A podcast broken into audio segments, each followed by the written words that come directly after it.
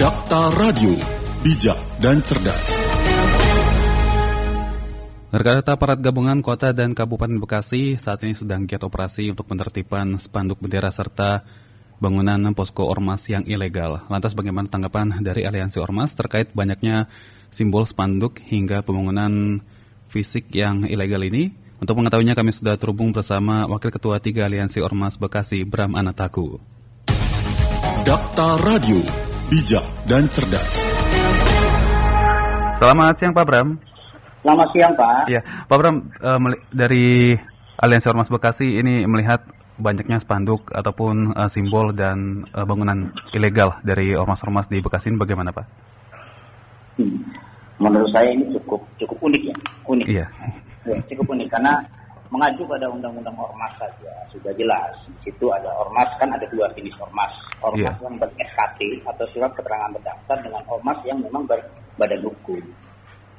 Nah, di sini uh, mana yang akan mau di mau di apa mau dicoba ditertibkan oleh pihak pemerintah dalam hal ini tentang pencabutan pencabutan atribut aturan mana yang dipakai untuk, untuk untuk melakukan itu apakah berdasarkan SKB saja sudah cukup melakukan itu atau tidak Nah ini yang menjadi suatu polemik konflik ini yang lucu kadang-kadang kita ini.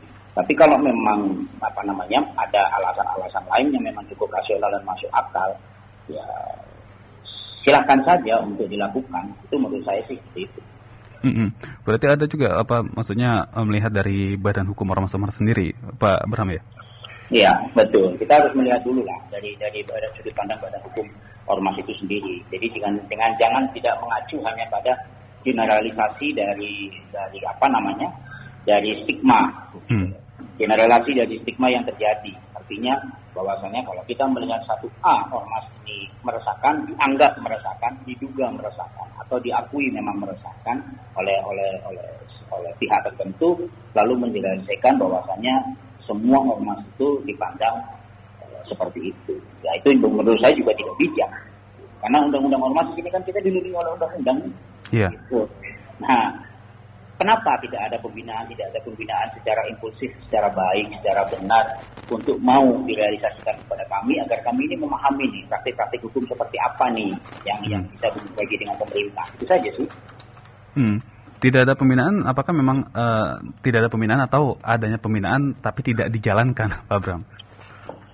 Uh, untuk sementara ini kan pembinaan itu kan hanya terpotong kepada ormas-ormas tertentu. Sementara kita bisa tahu ormas itu kan banyak, iya. banyak sekali. Ya, kan tidak semuanya ormas ormas itu memahami ritme apa yang diinginkan oleh pemerintah. Makanya itu kan pemerintah harus lebih masif lagi untuk bisa melakukan pembinaan terhadap para ormas.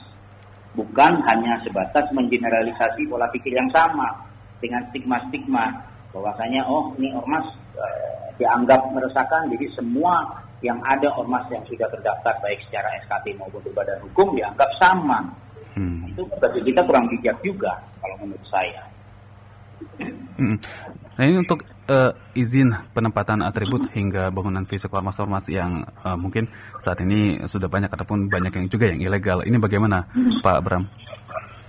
Oh itu banyak pro kontra ya di sini hmm memang sih saya akui sih program saya itu memang cukup besar mengenai atribut-atribut. Karena uh, atribut-atribut ormas itu kan kalau kita kita ambil dari sebuah sudut pandang uh, keadaan yang ada sama dengan atribut-atribut partai. Yeah. kita yang mana-mana saja gitu.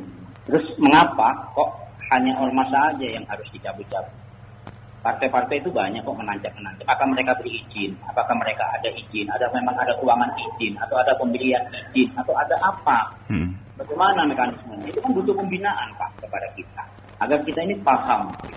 Kalau memang kita melakukan itu uh, di tempat-tempat yang rawan, dalam artian maaf, di tanah milik orang lain atau di tanah milik negara yang memang memang memang dinyatakan tidak boleh ada itu ya kita sih setuju. Tapi jangan dilakukan hanya rumah terhadap parpol pun yang kami lancarkan di tiang-tiang listrik di sepanjang jalan itu juga harus ditertibkan.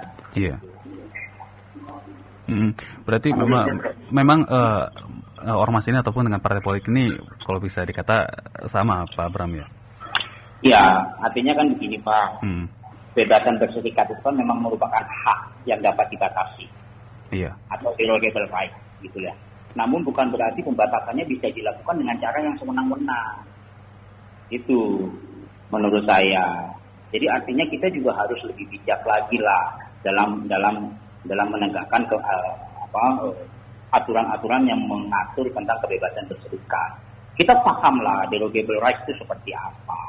Kita mengerti lah seperti itu. Terus uh, apa namanya uh, penanganan-penanganan dan mekanisme mengaturnya seperti apa ya kita memahami itu.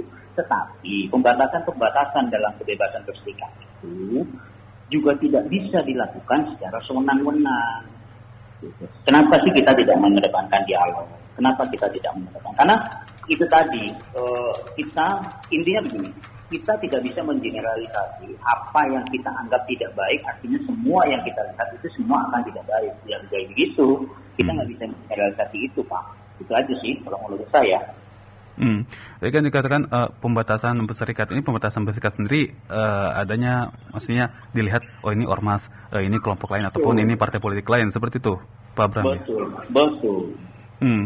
Ini untuk uh, apa melihat antisipasi ataupun uh, adanya pembatasan berserikat sendiri karena ini mungkin ormas uh, mungkin berbeda pandangan ya masyarakat ormas ada ormas Betul. yang mungkin kalangan bawah, kalangan menengah hingga kalangan atas ini bagaimana Pak Bram?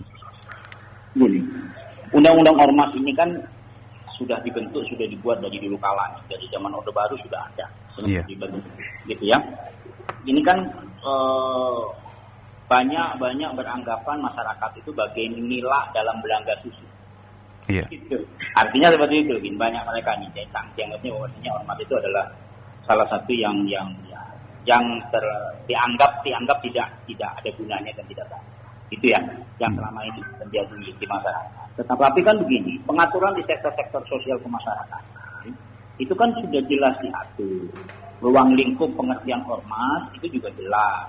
Jangan segala sesuatu dia campur adukan antara bentuk ormas yang berbadan hukum atau yeah. hanya berdasarkan surat keterangan terdaftar saja atau badan hukum yang bersifat yayasan gitu ya, yang tidak punya anggota dengan badan hukum perkumpulan misalkan hmm. yang berbasis keanggotaan. Nah ini kan juga harus ada pembeda nih.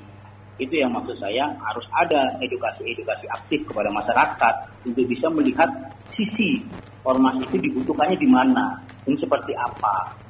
Pemahaman-pemahaman tentang ormas sendiri pun juga gagal paham. Hmm, yeah.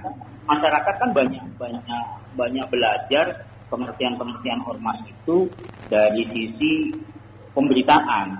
Iya betul. Bentroknya, gitu ya, e, tawurannya, mungkin itu yang dilihat. Tetapi pernah nggak melihat sisi lebih ke dalam lagi? Bentrokan itu tercipta karena apa? Tawuran itu tercipta karena apa? Itu kan harus harus bisa dari segi pemerintah itu harus bisa bijak. Selama proses berkeadilan itu terjadi di Indonesia, tidak akan ada ormas yang bisa berkembang di Indonesia dengan baik. Itu saja sih Pak. Hmm. Juga... akan perlu proses keadilan.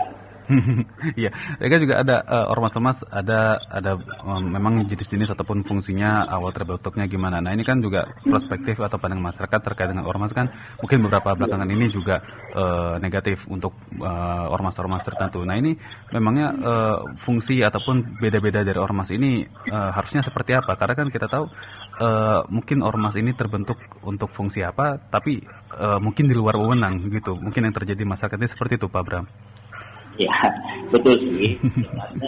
ini ini adalah suatu pemahaman-pemahaman saja sebetulnya yang kurang kurang tersampaikan secara edukatif. Hmm. Nah, kalau menurut saya seperti itu. Kenapa? Karena organisasi masyarakat sipil ini kan yang bentuknya beragam, ini kan ya, bentuknya beragam. Ini kan ini kan bentuk dari dari perwakilan masyarakat masyarakat. Iya.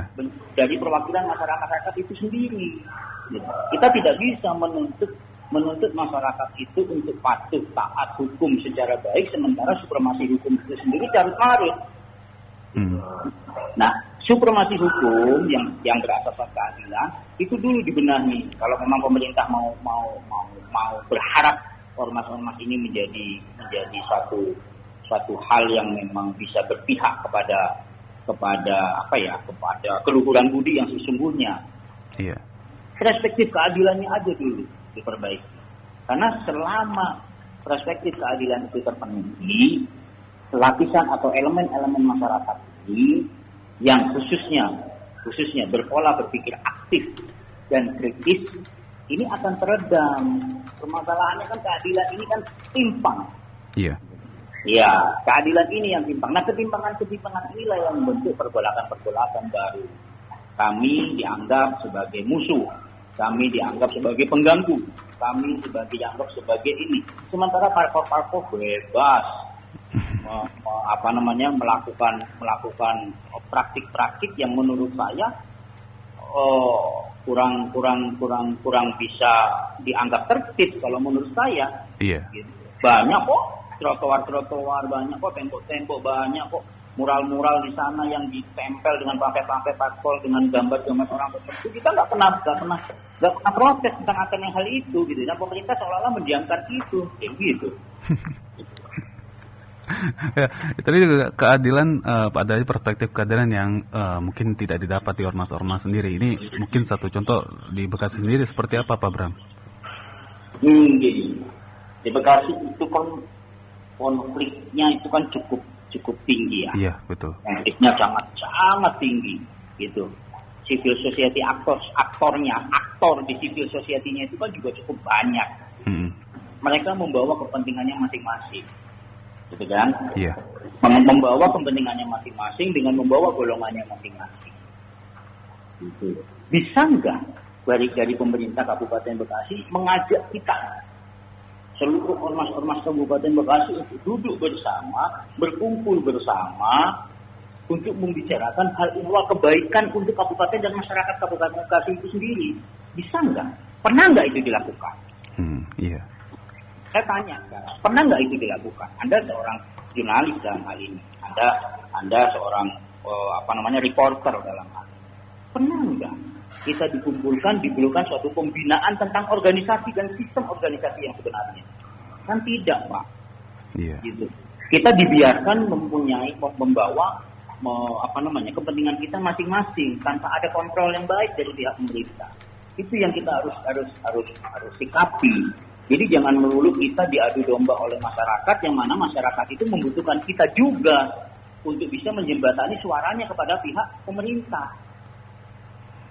Hmm. Kan kita ini kan adalah jembatan suara yeah. dari suara-suara masyarakat, suara-suara masyarakat kelas bawah yang suaranya itu sangat sulit untuk bisa sampai ke dalam ranah, ranah, ranah telinganya pemerintah.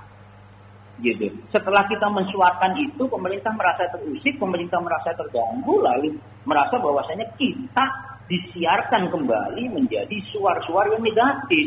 Iya ini ini kan yang jadi jadi jadi suatu uh, satu satu apa ya satu sesuatu hal yang saya anggap secara pribadi cukup unik gitu. Hmm, berarti tidak ada uh, kontrol terhadap uh, mungkin anggota uh, setiap ormas yang tentunya uh, tidak ada kontrol, tidak ada edukasi, jadinya menjadikan uh, kericuhan ataupun mungkin keributan. Padahal uh, kita tahu sendiri setiap ormas uh, punya tujuan masing-masing, Pak Abram. Ya? Iya, ya? punya tujuan masing-masing, punya kepentingannya masing-masing. Nah, kepentingan dan tujuan masing-masing itu kalau kita dudukkan bersama dengan fasilitator pemerintah sebagai pemangku jabatan, sebagai sebagai apa namanya, sebagai orang yang kita percaya bisa bersikap adil terhadap seluruh elemen masyarakat, gitu ya. Hmm. Harusnya kan mau memberikan suatu pembinaan-pembinaan aktif kepada kami, edukasi-edukasi aktif kepada kami, tanpa harus pemerintah itu membawa misinya sendiri gitu yang secara hmm. pribadi mohon yeah. Isinya sendiri dalam tanda kutip adalah secara pribadi kepentingan kepentingan kepentingan kepentingan dirinya sendiri dan golongannya sendiri bukan atas nama kepentingan pemerintah itu sendiri gitu hmm. nah ini yang jadi timbul perspektif yang tidak tidak sehingga terjadi carut marut konflik sehingga terjadi banyak sekali hal-hal yang yang akhirnya liar dan tidak terkontrol secara baik. Hmm, termasuk juga uh, penempatan atribut dan juga uh, bangunan-bangunan bangunan yang uh, ilegal, bangunan fisik ataupun mungkin posko-posko ilegal seperti itu, Pak Bram ya. Iya, betul, betul. Saya sepakat itu. Kalau memang itu memang kita dilarang, larang semua. Tapi dari semua sektor, jangan hanya ormas saja yang diintimidasi, dianggap yeah. sebagai pengganggu. Semua lintas sektoral, buatlah. Iya. Kalau memang kita ini, kita sama aja kan Sekarang bapak bapak bapak coba cek kita banyak di kampung-kampung, banyak di perumahan-perumahan, pos kambing, pos kambing ditempeli pamflet-pamflet uh, jargon-jargon partai politik tertentu, gitu kan? Dipasang-pasang di sana. Mereka merasa resah nggak? Mereka merasa merasa perlu untuk dicabut nggak itu? Kan tidak ada. Karena apa? Karena masyarakat tidak diprovokasi bahwasannya pamflet-pamflet itu mengganggu. Iya. Itu. Tapi di saat itu terjadi ke kami, kami dianggap mengganggu. Ini yang unik sebetulnya Pak. Iya, ber berarti uh, harusnya uh, mungkin dari Aliansi Ormas Bekasi harus ada dorongan uh, pemerintah daerah ataupun juga uh, jajaran aparat untuk tentunya ada edukasi terhadap anggota-anggota ormas karena ya kita tahu sendiri dengan kericuan-kericuan ini kan ada ada faktor anggota-anggota yang mungkin tidak paham dan arogansi karena suaranya tidak tercapai. Bagaimana Pak Bram? Kalau menurut saya sih uh, ini saran atau himbauan. Hmm. Uh, kita ini harus mengedepankan dominasi pendekatan kontrol politik keamanan. Gitu. Nah, apa sih yang disebut dengan kontrol politik keamanan? Kontrol politik keamanan itu untuk mengembangkan berbagai hubungan itu dari dari sisi-sisi uh, pemerintah dengan sisi-sisi ormas itu sendiri. Harapan ke depannya adalah lintas sektoral di badan di dalam kemasyarakatan itu bisa berkembang bersama dan saling mendukung tidak ada ketimpangan-ketimpangan, tidak ada ketidakadilan yang dirasa karena rasa keadilan itu kan berbeda-beda setiap orang. Yeah. Gitu sesuai dengan dengan dengan dengan apa yang dia dia dia inginkan.